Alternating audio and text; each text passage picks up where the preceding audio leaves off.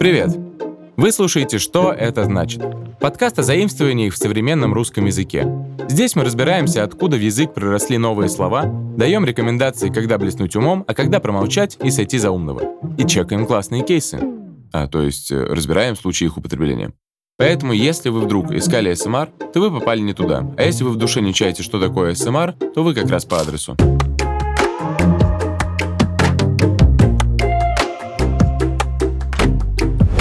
Помните пословицу «И чтец, и жнец, и на дуде игрец». А можете сказать, где у героя этой народной мудрости hard skills, где soft skills и в чем тут мультитаскинг? Или вот другая присказка. «Я и лошадь, я и бык, я и баба, и мужик». Тоже народная мудрость, и описывает она не проблемы идентичности, а то, зачем гоняются все специалисты по кадрам, а именно уже знакомые нам hard skills, soft skills и мультитаскинг. Эти три понятия мы и будем разбирать сегодня. По харду не собираюсь. Итак, английское hard skills состоит из двух слов. Hard переводится как жесткий или тяжелый, и skills значит навыки. Получается жесткие навыки. Но речь здесь идет не о способности завязывать в узел вилку, а о профессиональных компетенциях. Hard skills — это навыки человека как специалиста в той или иной профессии. Почему же они hard, спросите вы? Потому что эти навыки напрямую, то есть очень жестко, связаны с конкретным видом деятельности. Так, воспитатель в детском саду не может работать, не зная основ педагогики и 10 способов создания поделки из желудей и шишек. Юристу никуда без внимания к законам и тому, как важно читать то, что в документе написано мелким шрифтом. А бухгалтер должен знать, как работает калькулятор, но если везде отключить свет, то сможет свести дебет с кредитом на счетах. Hard skills жесткие еще потому, что это ваш профессиональный фундамент. А чтобы стоять уверенно, лучше делать это на чем-то твердом. Кстати, эти навыки хороши еще и тем, что их можно легко продемонстрировать здесь и сейчас, в режиме реального времени, или с помощью дипломов и грамот. Также hard skills можно легко проверить благодаря тестовым заданиям и экзаменам.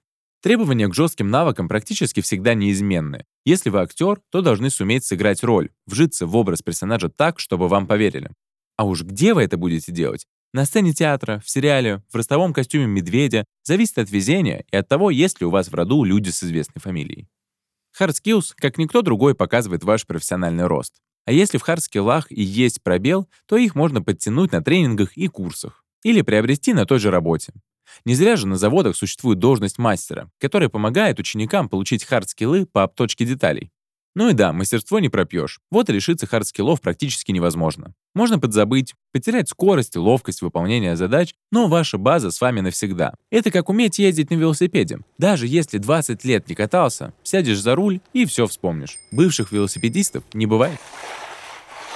В отечественной педагогике к понятию hard skills ближе всего понятие ZUN. Эта аббревиатура расшифровывается как знания, умения и навыки. Все они, как и hard skills, формируются в процессе обучения и нужны в комплексе, потому что знания без умений позволяют лишь обсуждать задачи, но не решать их. А умения без навыков ведут к тому, что на их решение потребуется слишком много времени.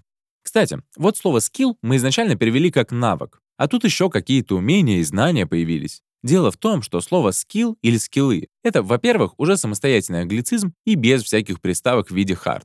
А во-вторых, skill — это понятие более широкое, чем просто навык. В русском языке навык — это некое умение, которое закрепилось благодаря частому повторению. Так, например, умение — это вдеть нитку в иголку и зашить дырку на носках, соединяя краешки прорехи друг с другом. А вот навык — это заштопать так, что с первого раза и непонятно, где здесь была дырка. Другой пример. Можно уметь просто нарезать огурец кружочками. Но вот навыком это умение станет только тогда, когда вы нашинкуете огурчик быстро и тонко, словно вы Гордон Рамзи. Еще есть какой-то непонятные салаты, куда крошат морковку, э, капусту и яблоки с ананасами. Вообще он меня бесит. Но скиллы включают в себя и навыки, и умения, и знания.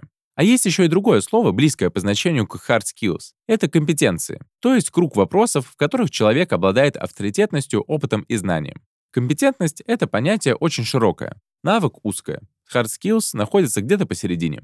Смысловая нагрузка слова skill сводится к способности выполнения задачи с положительным результатом. Так что по-другому можно сказать, что skills — это мастерство, а hard skills — это профмастерство или профпригодность. Я не психопат, Тедди.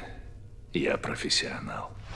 Hard skills мы начали получать еще в школе. Грамотность — наш главный hard skill. Даже самый низкоквалифицированный труд требует минимальных умений в чтении, письме и счете. Ну не крестики же вам зарплатной ведомости ставить.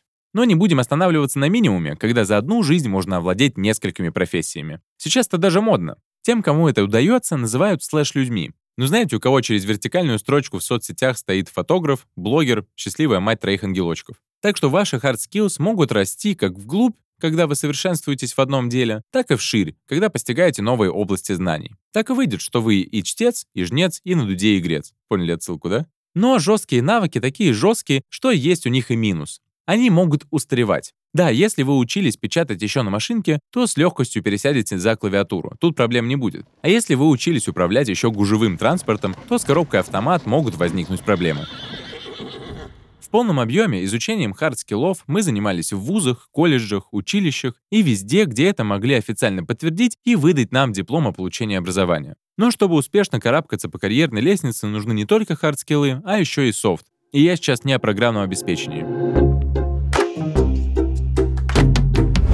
Представьте, вы наняли на работу крутого спеца. Все хардскиллы при нем, но вот общий язык с коллективом находить не умеет. Такой одинокий волк, не прибившийся к стае, это почти Акела, который промахнулся даже не выйдя на охоту. А все потому, что он не умеет в soft skills. Итак, слово soft с английского переводится как мягкий. Хотя здесь больше бы подошло слово гибкий или универсальный. Вот мы говорим, он мягкий человек, а подразумеваем не ширину и форму бедер, а то, что человек этот дружелюбный, с ним не будет конфликта, он умеет подстроиться под ситуацию. Вот и мягкие навыки. Это те, что в первую очередь помогают нам адаптироваться и хорошо работать в команде. Soft skill — это скорее не навык, а социально-психологические качества. От конкретной профессии они не зависят, но на карьерный рост еще как влияют. К soft skills относятся коммуникативные навыки, такие как способность решать конфликты, умение убеждать, организовывать коллектив и так далее. Эти качества могут зависеть от характера человека, но их можно и сформировать. И вот тогда это уже, конечно, ближе к сформированному навыку. Ведь есть те, кто без труда станет душой компании, в первый день заведет себе друзей и узнает, в каком кулере вода вкуснее. Человек родился экстравертом в семье экстравертов и другого способа взаимодействия с миром не представляет. А есть скромные и застенчивые сотрудники. Но если надо для дела, то они и коммуникабельность разовьют, и конфликты научатся решать, и составят график дней рождения всех сотрудников. Но все это не потому, что им хорошо, а потому что надо. Ладно, для следующего проекта давайте разобьемся на группы. Мистер Гибсон, можно я в этот раз поработаю одна? А, нет, я хочу, чтобы вы поработали в группах. Хорошо, а тогда я выбираю Себастьяна. Это кто? Себастьян это мой пес. Soft skills — это не только про общение. Это и навыки критического мышления, и умение генерировать новые идеи, и главный soft skill — это обучаемость. Потому что если вы хорошо и быстро осваиваете новые знания, то вам и любые hard skills по плечу. То, что вы перечисляете в своем резюме в разделах «Образование и опыт» — это hard skills. То, что идет последним пунктом в резюме после слов «личные качества» — это soft skills. На soft skills в самом начале обычно смотрят меньше, да и в резюме пишут что-то дежурное вроде «коммуникабельный» и «стрессоустойчивый». Но многочисленные исследования, которые проводились учеными из Стэнфорда, Гарварда и фонда Карнеги, установили, что успех профессии на 85% зависит от гибких навыков и только на 15% от профессиональных. Есть такая вещь, как человеческий фактор. И, конечно, его привыкли рассматривать в негативном ключе. Но, по сути, чем лучше вы взаимодействуете друг с другом, то есть больше проявляете soft skills, тем продуктивнее идет работа. Жаль, товарищи, жаль, что нам так и не удалось услышать начальника транспортного цеха. Проблема гибких навыков, что их не так легко распознать на собеседовании. Умение убеждать — это один из самых главных софт-скиллов, и не только для брокеров, но и почти в любой профессии. Вы можете лучше всех считать деньги и уметь отличать качественный товар от плохого, но без способности вести переговоры и находить компромиссы, хорошим предпринимателем вам не стать. Если hard skills — это ваш интеллект, soft skills — это ваш эмоциональный интеллект. То есть в первом случае это то, как быстро, глядя на график продаж, вы посчитаете падение уровня доходов. А вот soft skills — это то, как быстро, глядя на лицо начальника, вы сможете посчитать вероятность падения доверия к вам как специалисту. Сами понятия soft и hard skills зародилось при подготовке военнослужащих США в далеком 1968 году. Исследователи установили, что военные должны не только уметь управляться с оборудованием, но и обладать такими универсальными компетенциями, которые планомерному обучению не поддаются, но для работы очень важны. Из военной психологии понятия перешли в профессиональную среду в целом. Термины стали употребляться и в экономике, и в психологии, и в управленческих технологиях. На быстрое распространение этих понятий повлияла и аналогия с компьютерной терминологией. Ведь у программистов есть hardware — это компьютерное железо, и software — программное обеспечение. На первый взгляд кажется, что hard skills важнее для тех, кто взаимодействует с оборудованием, механизмами, машинами и схемами, а soft — для тех, кто работает в команде и взаимодействует с людьми. Но чем дальше в лес, тем больше процессы автоматизируются. Так что, уходя в дебри технологий, мы, с одной стороны, нуждаемся в специалистах с сильными хардскиллами, которые будут поддерживать работу всех процессов, а с другой стороны, упрощаем работу для многих людей, заменяя ручной труд машинным. И значит, на рынке труда будут появляться новые сферы, где больше будут цениться коммуникативные, а не технические умения. И еще никакая машина, даже самая совершенная, не может проявить эмпатию и посочувствовать. Так что хорошими психологами ни Сири, ни Алиса пока стать не могут. Как и сочинять стихи на уровне Пушкина и Есенина не выйдет ни у одного робота. Короче, hard skills помогают соискателям найти и качественно выполнить работу, а soft skills — стать в ней успешными. Так что можно сказать, что они находятся в связке.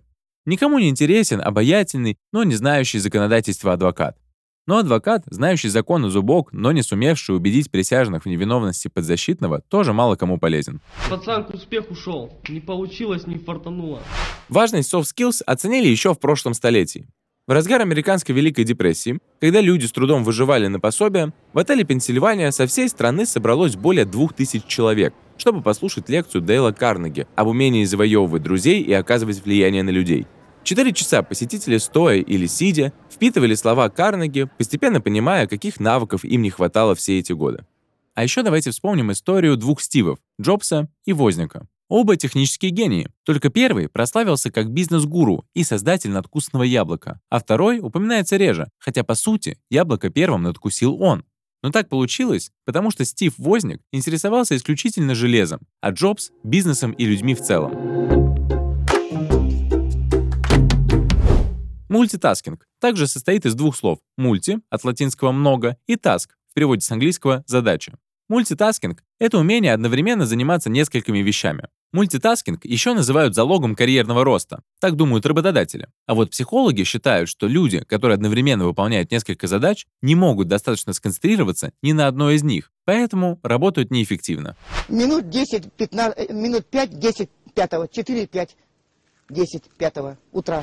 Современные ученые давно доказали, что выполнять хоть три, хоть пять дел в один момент невозможно. Человек не компьютер, который загрузит сразу несколько программ. Человек делает каждую задачу по очереди, просто очень быстро переключается. Мультитаскинг — это и когда вам на работе дают сразу несколько проектов, и когда вы, работая над одним проектом, в одно время читаете электронное сообщение, разговариваете по телефону и просматриваете сводку новостей. Кто-то еще и кофе пьет.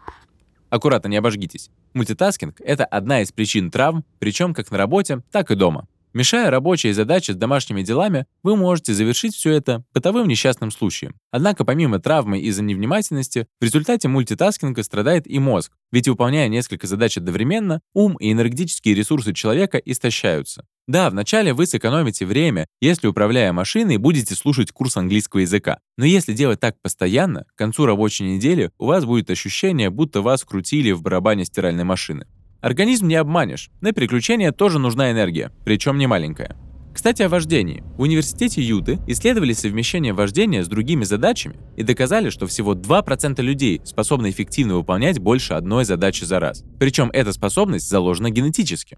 Идея мультитаскинга привлекательна, но многозадачность увеличивает риск ошибок из-за того, что полноценно сконцентрироваться на каждом деле сложно. Наряду со словами мультитаскинг и многозадачность используется и слово мультизадачность. Но если говорить образно, то в наше время все эти понятия — синоним эффективности и продуктивности.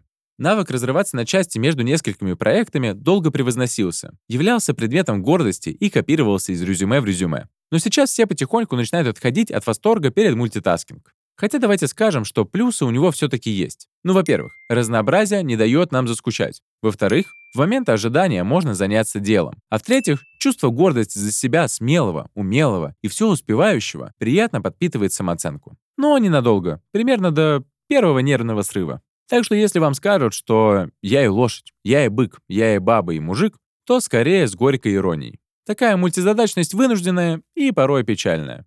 В общем, предлагаю всем помнить короткое и лаконичное стоп-слово, которое звучит как «нет», и вовремя останавливаться, когда есть риск быть погребенным под ворохом нерешенных задач.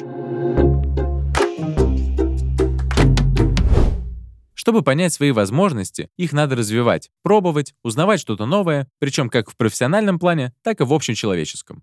Теперь вы знаете куда больше о заимствованиях. Похвастайтесь новыми словечками и их аналогами перед друзьями.